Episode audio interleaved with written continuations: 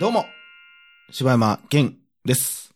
どうも、お、か、よです。はい、えー、大々だけな時間でございます。はい。はい、ということで前回、まあ、アカデミー賞の話しましたけども、はい。ジョジョラビットの話ジョがジョラビット、出ましたけど、はい。ジョジョラビットどうでしたか？星いくつですか？星ね、えーっとね、星10個中で言うならば、う。うんーん、6か7ぐらいかな。あ、そこ、まあまあ、でもやな。俺多分4とかやな。ああ、そう。うん。まあ、そうですね。うーん、なんて言ったらいいんでしょうね。結構だからその序盤の、うんうんあの、テンポの良さとか、うん。で、ああいうこう、見せ方的なところはうん。う、ん。なんか好みではありましたし、そうか。でも、うーん、だから結局、難しいよね。ああいう題材を。だからああいう、まあ、コメディじゃないですか、結局。いや、それな、うんそう、俺、町山さんの解説も聞いてるけど、コメディやったんて最初の10分間だけやろ。うーん。あとずっと普通のドラマやろ。そうやねんな。最初の、あのー手榴弾のシーンまでは、すっごいコメディコメディしてんねんけど、うううんそっからは、あんま笑かすシーンってないうん、ないな。結構、だから、その、中盤は淡々としてたよね。しかも監督はあれコメディじゃないでって自分で言ってるから。あ、そうなんや。そう。すっごい変な映画やったなと思って、うんあのー、町山さんの解説も聞いてみようと思ったら、うんうんまあ、まあ、まんまそんなこと言ってうて。で、まあ、個人的にも思ってたし、町山さんも言ってたんは、全くジョジョラビットが葛藤せえへんのよ。あでもね、それはめっちゃ思って、あの、タイトルにもなってるし、で、一番最初に、うん。あの、ジョジョラビットってついた時に、うん。うんうんあの、うさぎはこういう特性があって、うん。お前はこうなるんだ、うん。みたいなことを言ったじゃないですか。うんあ、こんなんめっちゃネタバレやけどいいんですかね。まだ序盤やから全然やろ。いいんか。その、だから最初に言った弱っち、お前はウサギや、うんみたいなこと言われてて、うんいやいや、俺はウサギやや、って言ってたら、うんまあ、ある人物がね、うんいや違うぞと。ウサギっていうのは実はう、ん。むちゃくちゃ強いもんなんやぞ、うんみたいな。ずる賢く、うんあの、相手を出し抜くじそう、ゃないけど。出し抜いて、強く生きてる動物っていうので、お前は、あの、うさぎになれっていうので、ジョジョラビットっていう風についたわけですけど、なんかそこがあんまり活かせてないんかなっていうのはちょっと思いました全く生きてね。ないし、なんかその、例えも、なんか、あ、は走り出しとしてはすごいいい、うんうんうん。最後、うん。ジョジョラビットって自信持って言えるよううなん。感じになるんかなと思った。らうん。別にずる賢くもないし、で、なんやろな、お母さん死んでもほんまにそれこそ、何？その、ヒトラーに対して怒りもないし、なんでかわからへんけど、その女の子。に対してちょっと怒りがあるね。女の子に対して怒りがあったりするし、いやいやいやいや、なんかこう、あの主人公に正気を全く感じひんのうん。よね。うん。生きてる感じがしないというか、うんなんか、あれがクレヨンしんちゃんの映画やったらもっと葛藤あったよなって思うし、うんそのコメディ色はありつつもね。そうやね。なんかこう、だから最初の方は、あの、まあ、完全にナチスに、うん。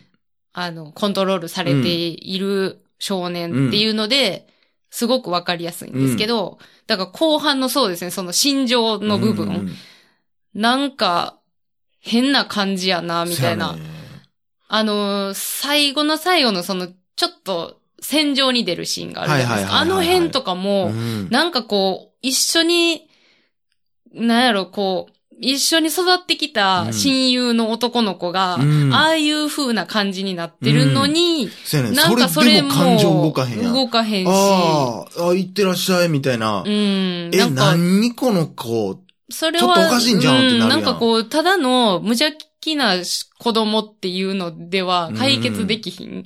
そう。なんかしらの、もう一個いるやろうやけど、うん。まあそこら辺はまあ、町山さんの解説を聞いてみてください。うんうんうん。その監督の過去、人生においてなんかそういう影響が出てんちゃうかみたいな話をしとったけど、ただまああの作品はおもろいとは俺は思われんかったな。うん。うーん、なんか、その、まあベタなことを言うとやっぱ、なんか、全員英語なんもやっぱ気持ち悪いしな。ああ、それは、最後、英語喋ってんのに英語分からへんみたいななんか変なんだったよな。そうですね。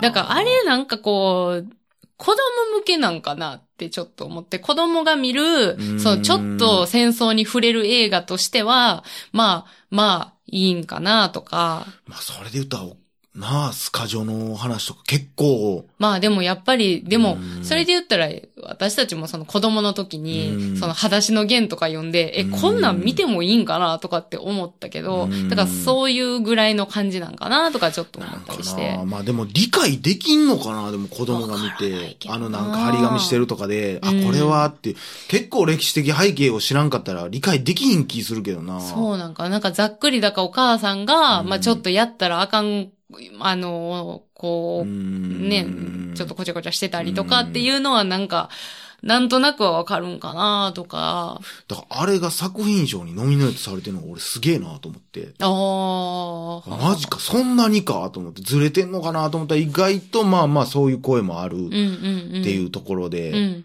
うーん。そうか、え、他、なんか見に行ってる？えっ、と、あれも見ましたよ。えっ、と、リチャード・ジュエル？あ、マジで？はい。見ました？見た見たあ、見たましたあれはね、うん。うん、結構好きな部分と、うんそうでない部分がパキッと分かれてはいますけどね。すちなみに好きな部分というのは？好きな部分はね、うんあの、まあ、うーん、まあやっぱりその、この現代社会、うん現代の問題に対して、うんうんなん、まあちゃんと考えさせられるし、うん。で、あの、なんかゾワッとしたのが、うんうんあの、最初の、何？あの、お祭りの部分っていうか、うんうん。あの、主人公がやってる行動と、うん。主人公が見たあいつちょっと怪しいぞって言ってる人のはい行動がもう全く一緒。で、そうういうところから、うん。結局人がまあ良かれと思ってやってることとか、うんうんうんまあ普通にやってることっていうのが、こう、なんか見方を変えたら、怪いしい人に見えてしまうとかっていうのんってちょっと怖いじゃないですか。でもそういうところで冤罪って生まれるんやろうしん、ん怖い世の中やなっていうふうには思って、だからそういうところが、わ面白いなって感じでしたね。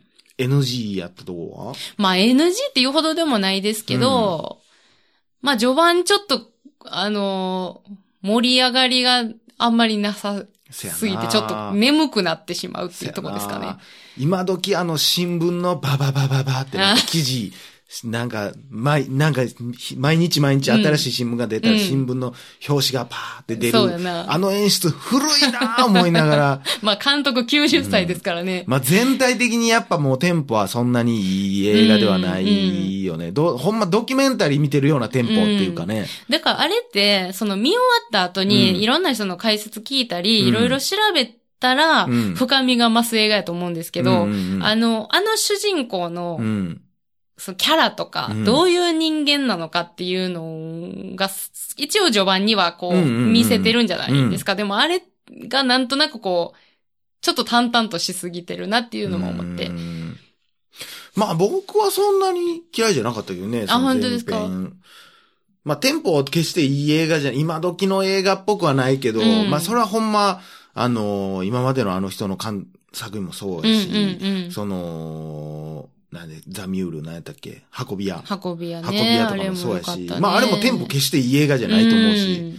北野武っぽいというか、うんうんうんなんかオフビートな感じのね、感じやったけど、まあやっぱり、いろいろやっぱそれこそ、思ってまうのはやっぱそのキャスターの、えー、ニュー、えー新聞記者の話うんは、あれはあれはもうちょっと、ねほんまに見逃されへんうん。な、そのあの映画に関して、そのそうです、ね。その最後の方とかもそうですし。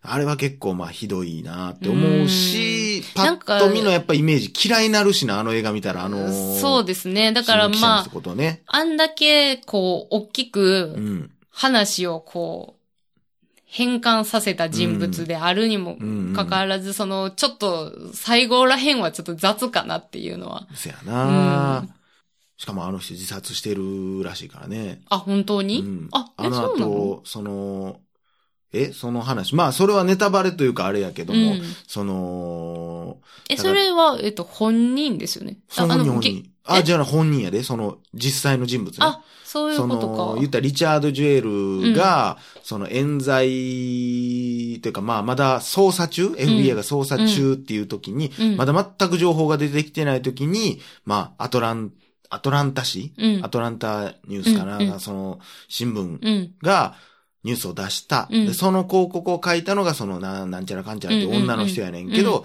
まあ、その人は実際は、まあ言ったら裏付けとかも取ってたとうんうんうん。いう話やって、うん。えーやってんけど、実際この映画では、うん。そのなんかもう、体をん。FBI に打って、打ってまあ情報を手に入れたみたいな。うん。で、しかもどこよりも早くん。ニュースに出すんや、つって、その他の人が止めてるにもかかわらず無理やり新聞に出して、うんうんうんで、それで言ったら FBI がその逮捕とかするような事情聴取とかもする前にそのニュースが出て、うん。もう一躍うんうんうん。なんか有名になってしまうと、うん。もう容疑をかけられてるっていうのがあって、で、まあ性格がい、生活が一変してしまったということで、で、もう実際、その、ジュエルが犯人じゃないかもってなったとこあって、うんうん FBI に話しに行くし、うんあの後に実際ニュース、その新聞には載せてるらしいねん。あ、あの事実を？そうああ、そうなん。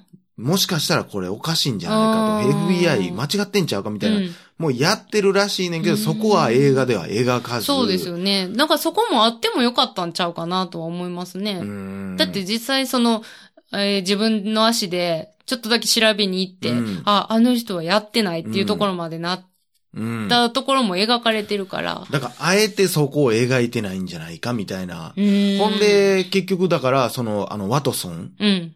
その弁護士は、その後も名誉毀損かなんかで訴えてんねん、その人を。ああ、そうなんだ。すごく追い詰めて、それが理由に、まあ自殺したんじゃないかっていうふうに言われてるっていうとこまで描かなかったみたいなことを言われとって、うんまあそれがほんまに100%本当にそれが理由なのかわからへんけどもうん、まあそれにしても、あの流れで言ったら、うんもしかしたら冤罪なのではっていう記事を書いたっていうことはうん出してもいいやん。うん。で、体を売るシーンもいらんうし、ん。まあその辺はやっぱり、映画見ててもやっぱ不快やし、あのシーンって。うん。その、事実を知らんかってもね、うわ、こいつ嫌いやわってなるやん。うん。なんか、まあ、実際そういう人もおると思うで、それは女、うん男か、関わらずね、うん。その、ね、ニュースに出しちゃって知るかこんなもん、みたいな。うん。犯罪者や犯罪者こんなん、早くニュース出した方が勝ちなんや、みたいな人もおるかもしれんけど、うん。まあその人にとっては事実どうかわからへんし、うんで、まあ、イーソウッドはそれはまあ、調べた上でのことやと。うんこちらが調べた上でそんな感じの情報やった、うんみたいなことか、なんか、そんな、なんか、穴を埋めてる、ストーリーの穴を埋めただけやみたいなこと言ってるらしいけど、うんうんうんうんそれにしては結構悪意があるよねっていう、うん最後までの描き方としても。うんうん、そこはやっぱ見逃されへんなっていうところでは確かにある。うん。ちょっとあまりにもでかい。他の映画とかってそんな気にならんけど、うん。うーん。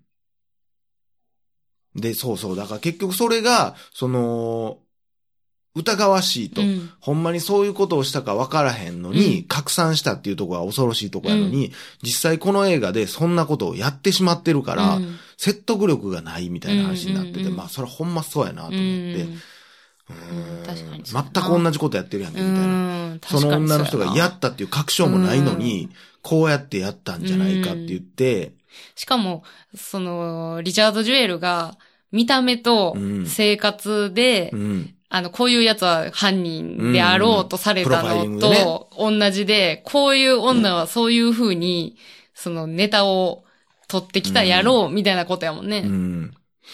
そうそうそうそう。だから、それに関してはやっぱ目をつぶられへん部分はあるな。映画としてはほんまにまあ別に面白い映画やし、やっぱり、個人的には、主演の人も好きやし、うんその、サム・ロックウェル自体も好きやったし。いや、よかったなぁ個人的には好きやけども、やっぱそこはっていう、そのまあ監督に思うとこはあるよね。